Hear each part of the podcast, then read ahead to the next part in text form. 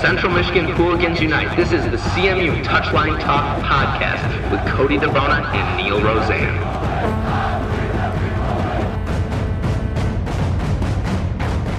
Hello, my name is Neil Roseanne, and I'm here with my co-host Cody DeBona, and we are here talking some soccer here on the CMU Touchline Talk. Cody, how are you doing today? I'm doing well, Neil. How are you doing? Fantastic. We have a packed show for you today. Our first show um, starting off with some English Premier League action, we have some weekend preview for you. A lot of derbies coming up this week. We also have some U.S. men's national team talk, and we're going to play a little game here. But first, Cody, how about you inform our audience of at least just kind of maybe some allegiances in soccer or just your background in soccer? I'd love to. Um, again, my name is Cody DeBona. Um, I actually I play for the men's club team up here, so uh, I'm involved with soccer every day of my life. Um, huge diehard, obviously USA fan. Um, and uh, as much as people might hate me, I'm a Red Devils fan as well. Well, we are actually both the CM Life uh, women's soccer beat report as well. Um, I'm uh, obviously Neil Roseanne, and uh, you know I really don't. I would like to call myself more of a neutral FC kind of fan, just anybody that plays any kind of game. But I'm definitely diehard U.S. men's national team fan. I tend to le- uh, lean more towards uh, London teams and Milan teams, kind of that. Also love the BVB mm-hmm. and uh, the Bundesliga. But that's just our background on soccer. We hope uh, you guys enjoy us and don't uh, read in too much to our maybe team alliances or any kind of biases we may have. So definitely. With that starting, we have our English Premier League weekend preview. We're going to start with the big one Saturday at 7:45 a.m. We have Arsenal Tottenham, the North London derby going to be at White Hart Lane. Right now, the Gunners sit fifth with 42 points. Tottenham six sixth with 40. Cody, what do you see happening? Um, it's tough because before la- last games, uh, the last games they played in the Premier League, I would have went with the draw because you know Harry Kane's been playing great for Tottenham, but with a five 0 victory, um, I can't even remember who that was against. Aston Villa. Mm-hmm. Aston Villa with coming off a 5 0 victory, I got to go Arsenal on this one. They just seem to be on fire. I, I know they're on um, the highest win streak in the Premier League currently with three as well. Yeah, that's exactly what I I'm I don't know. I'm still a little bit torn on this one. Though mm. Arsenal have won four of the last previous six meetings, Alexi Alexis Sanchez will miss this game, but honestly, I don't think that's going to be an issue. This isn't a Gareth Bale situation given Tottenham, mm-hmm. even though that was a few seasons ago this isn't Alexis Sanchez is not Gareth Bale to Arsenal. Uh, the Chilean has scored 12 goals this season, setting up another seven. But Arsenal scored 44 Premier League goals. So Arsenal have they also have 14 different goal scorers, mm-hmm. which is the most in the English Premier League, which means you know they're going to be scoring from all over the place. Yeah, I agree. Uh, they're one of the only teams that uh, it just I feel like anybody could score at any time, and uh, I think uh, Giroud's been playing great up top as the lone striker as well. Yeah, it's going to be one of these things where Arsenal also, well, I should say, they also lead the league in interceptions per match. They are about 19 every time. So it's going to be, uh, it's just going to be up and down. It's just going to be exciting. But honestly, I'm not sure where it's going to lean, but I'm just going to lean Arsenal 2 1 just simply because they have so many more options. And right now, if you look at Tottenham, all you have to all you have to look at is just Harry Kane and um, Christian Eriksen. And once you neutralize those two, where are they going to hurt you? Absolutely. Uh, I think um, defensively, if they lock down um, the midfield, I mean, it all starts with Eriksen every time. Mm-hmm. So you lock down Eriksen, don't give up any silly set pieces. I think they'll be good to go. I agree with the two-one victory as well. So two-one to the Arsenal. I know a lot of Tottenham fans not going to like to hear that one, but hey, Arsenal always seem to be finishing atop Tottenham in the end of the year. Uh, fourth place usually. Yep, fourth place.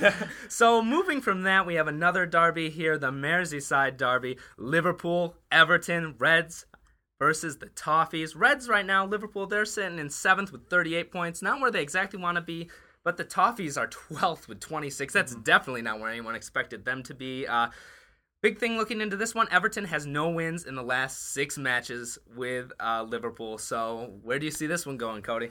Uh, it's tough because both teams have struggled. Um, I think Everton struggled a bit more, but they, they did have a huge victory against a uh, against a pretty good uh, Crystal Palace team, especially in the second half of the season. Uh, Liverpool have Sturridge back. That's huge. Um, I read a statistic the other day that It took what 14 minutes for Sturridge to score and 14 games for Balotelli to get a goal. So, I, personally, I don't even think this one's going to be close. I, I got to give it to Liverpool. I have a little different feeling about this. Now, now I said Everton hasn't won in any of these last six meetings. They have drawn four times, including that one-one draw in September. That wonderful Jagielka goal. Oh, yeah. You watched it on NBC. It was fantastic. Um, I just they've Everton's leaky at the back. They've given up 36 goals this season, but Liverpool just can't seem to score. When Steven Gerrard is your leading scorer and you're shipping him off to the LA Galaxy, I just don't think that they're going to be able to really score that much. I also do believe that they're going to be tired coming off that FA Cup replay against Bolton. Mm-hmm. That was one, you know, you had to play 90 minutes in that one. And you know, it's just going to be a battle of attrition. One of these teams is going to they're going to fight. It's just going to be gritty. It's going to be that traditional derby still think it's going to end 1 1 again, like this previously this season. Who are you going to give the goals to on this one? I, I don't know who for Liverpool. Honestly, it could be anybody on Liverpool. Romelu Lukaku for Everton. It'll be early and it'll finish 1 1, pretty much summing up the campaigns for both of these Both teams. teams. Very lackluster. So I agree.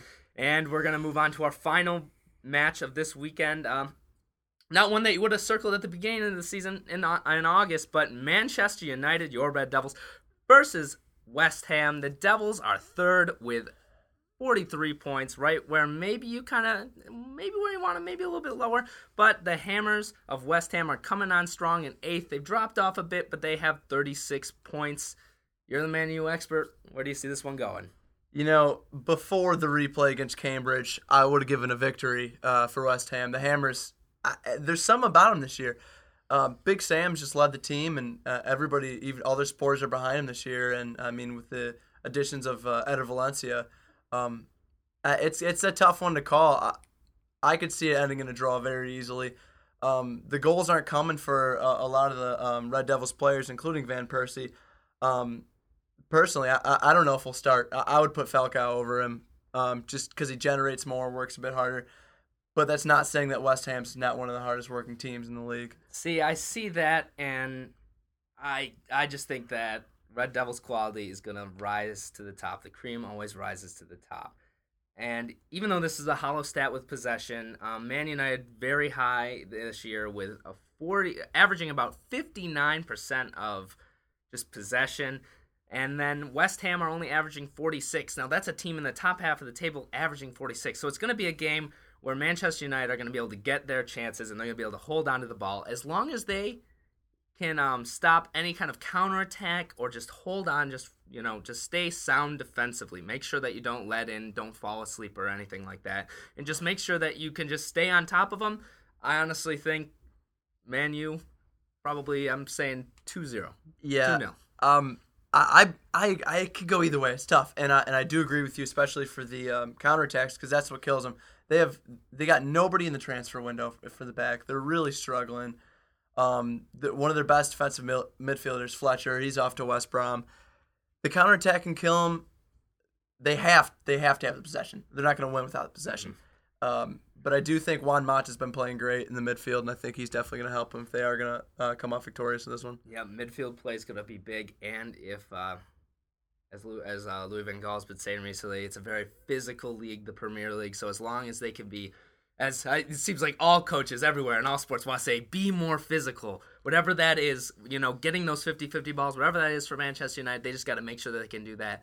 And like I said, the cream will rise to the top. So that's our English Premier League uh, preview for this weekend. I hope uh, you, if you get a chance to watch any of the games, always on NBC. Hope you have a great weekend watching those. But also this weekend on Sunday, U.S. men's national team playing a, uh, I wouldn't, I don't want to call it a pivotal friendly, but a, a kind of big friendly right now against Panama.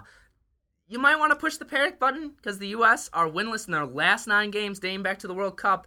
Terrible second half performances have plagued the U.S., which has caused Jurgen Klinsmann to call into question the fitness of the team. But never fear, it's just Panama, right? Wrong. Right? yeah, this. Yeah, I I would agree. This is pivotal. This is huge. Nine games. That's. I mean, they're playing some good teams, but they're playing. They're playing Chile's you know second team. Um, it's huge, and for Jurgen to call the uh, the fitness levels, uh, I think it's kind of a scapegoat personally, especially. Uh, it's known that American players are they're, they're tough and they they work hard and they, they got good fitness. I am not panicking. This is a friendly, and it's after a World Cup cycle. We are playing three at the back, three defenders, five midfielders, two strikers. Something we've never done. Something that he says that they need to work on to get into their arsenal, knowing that they don't have it right now. So he's going to continue to tweak and This is just tweaking right now. If we wanted to go throw out our best eleven right now, we could go. We we could have taken that. I believe I should say that we could have taken that Chilean team and just done what we wanted to with them because it was the second team. Now see this. 3-5-2, yes, I agree with Jurgen. As much as it sucks to watch it right now, especially with Jermaine Jones converting to center, uh, uh, center defensive back. You know, it's just it's going to be ugly but we need to learn how to use that for the next World Cup cycle, especially when we're going to use players like Yedlin and Fabian Johnson. Just with how the speed that we might have on the wings going into 2018, you know, we just this is what we need to do. So I'm not really too worried about it. The only thing we need to work on though is not relying on Jermaine Jones so much because our midfield sees a little bit hollow to me without his presence there. I agree. Uh, I think it's definitely hollow without him. And usually, when when you play formations, you want to play to your strengths. Us, I mean, and uh, a three-five-two. That's you got to have the strength in the midfield, but you got to have three solid center backs. And you're right. If we're putting putting out our best, you know, eleven, the center backs would be better and sound and know how to play with each other. And these players haven't. We're, we're bringing in new players, we're switching everybody out. But I, I just think I think for America to stay behind the teams, stay interested because we aren't a, a soccer country like most. We got to win games. See, I don't think that this is really the point when you would really need to convert anybody. I like a lot of there's some people I know who are interested in the team and don't even want to like watch these friendlies. Like I don't know. It's gonna definitely be something that they're. It's just gonna be they're just gonna be tweaking. So, but the thing is, is that we as U.S. men's national team fans, we don't have. I've talked to you about this before. We mm-hmm. don't have exactly something that we can put like put all of our interest into, like the Euros or like other international competitions all the time to gauge ourselves against the world's best. So when we do get these chances, we freak out about them when we realize that maybe you know it's just something where we're experimenting still, and it's right after a World Cup scenario. So this is Jurgen trying to pick his team for three years in advance, which means these guys probably or most likely are not going to be good enough to play right now, which is why he's giving them the time against some of these, you know, Chilean second team sides or in Ireland, such as that. Right. Uh, you know, Jurgen, he's giving them the chances, and that's awesome. That it gives them a competitive edge. It gives them a chance to go show show what they've got. Hopefully, make, make themselves get the call back for the camp. But um, for him, if it wasn't pivotal game, and for him to call out their fitness levels, I would be a bit offended if I was uh, if I was in the camp personally. Well, I guess it's just the nature of the U.S. men's national team. Every game is a must-win. Uh, I don't I don't necessarily believe with it, but uh, believe in that. But I just more people I talk to, I seem that that seems to be the majority of what people are believing. So that'll be on ESPN this weekend. This Sunday runs with a doubleheader of the women's national team. Better watch that one. It's going to be a great set of uh, games and a great afternoon for soccer. Um, so this brings us into our game section, which I don't know if I'd really call it a game, but it's more of kind of a deal or no deal. I'm going to ask Cody here about four different uh, situations here, and if it's a big deal or if it's not a big deal, giving us the deal or no deal. So the first one, Borussia Dortmund lost 1-0 yesterday to FC Augsburg to drop to bottom of the Bundesliga with 16 points. They are just two points from climbing out of the relegation zone with a little less than half of the season left. But this isn't something that we should expect from a team that finished second in its league just a season ago. Is this a big deal, or is it not such a big deal? if they weren't still in the Champions League, it's a big deal. But since they are in the Champions League, I think they're just throwing all their coins into it. They'll stay alive. They'll be in the Bundesliga next year. They're just putting all their chips into the uh, into the Champions League at this point. I think. If you just look at the video, it's out on YouTube, of Matt Hummels and Oh, Weidenfeller going mm. over to the fans and talking to them about just the, all the discrepancies with this team and all the problems. This looks like a team to me that is defeated. They've only scored 18 goals in 19 matches. If they're going to compete with the best in Europe, Bayern have scored 43 in that amount of time. So I still think it's a big deal. Obviously, I have a little bit of a bias towards that, but I, yeah, you can't expect this squad to win the Champions League and keep you in the Champions League. So at some point, it's just gonna, like you said, they're gonna have to put all their coins in there, put all their chips into that, and make sure that they win that so they can stay in the Champions League and keep that Champions League money flowing in. Mm-hmm.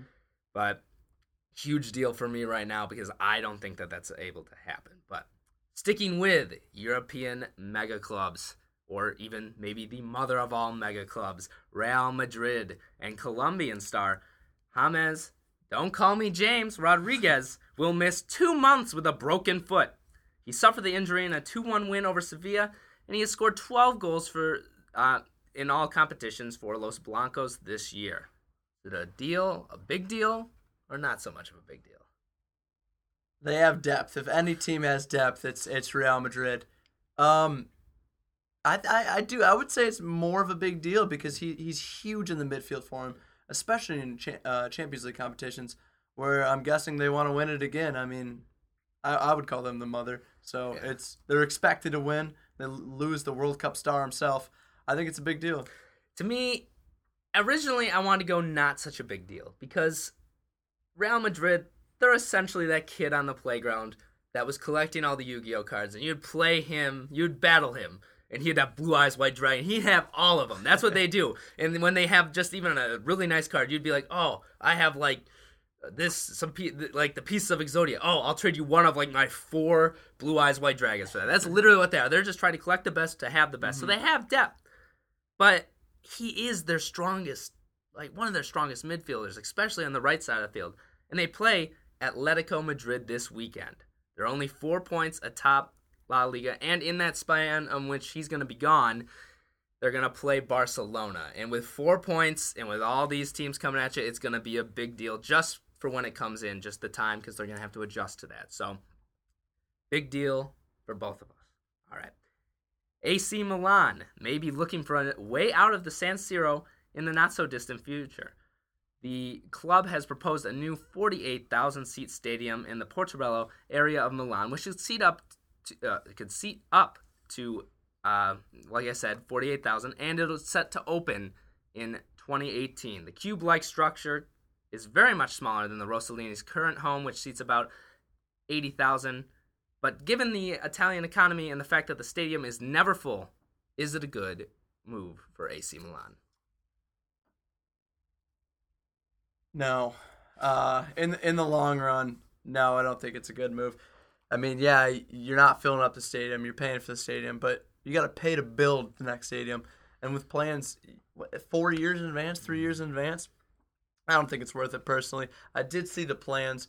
I mean, it looks like a great stadium. It's something to get excited about when your team's playing very mediocre the past couple of years. But uh, yeah, I, mean, I don't think it's gonna help them. Once again, another uh, another disagreement here. I think it's fine because it worked for Juventus. I know that that's just oh Juventus, that's the classic Italian club, but it, I just think that it'll do bounds for AC Milan. They won't have to always have that tie with Inter Milan of always playing in the same you know stadium as them and having the same grounds.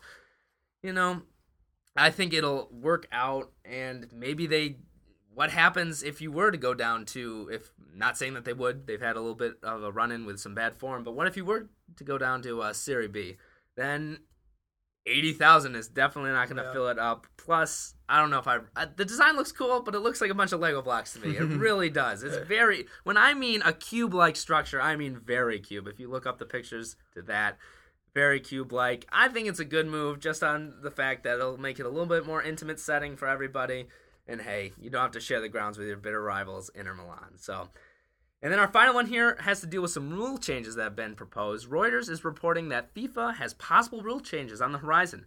FIFA is looking into to add a fourth sub, two matches that will go in at extra time, and they're looking to put an end to triple punishment. Triple punishment is when a player concedes a penalty, is given a red card, and then has to serve a suspension, pretty much giving what you could say almost like this hand of death just to the team that he plays for, just totally obliterating him for a few for like at least two games afterwards. So this matters. These matters have been on the docket before, but have not been resolved. So is it a big deal or not so much of a big deal? Saying it's on the docket is I, I wish it was actually more of a possibility because I do like the idea because the, it's just it's ridiculous sometimes, especially use three sub. We saw with the Atletico Madrid. Um, they thought their player was all right with uh, Diego Costa. He had to come off early, and then uh, they're just so tired in the 120th minute. They just get punished by Real Madrid. Um, but I, I mean, I saw earlier they proposed a white card, the, uh, you know, like an earlier yellow card. I don't see it going through, but I do like the idea from FIFA, and I like that they're still using their brains. Yeah, these these are great ideas, but kind of like the, you know, just with how baseball is, they were so, like caught up in the history of the game to let in replay. So this has been in for a while. I don't think it'll happen. It should because obviously with that fourth sub for at least extra time, you know, the teams need it to go. It's hard enough to go three uh, to go with three subs for 90 minutes, and especially with all the injuries that can happen and all the and everything else. So I really think that that's a good, uh, you know, that's a good rule to possibly have here in the future.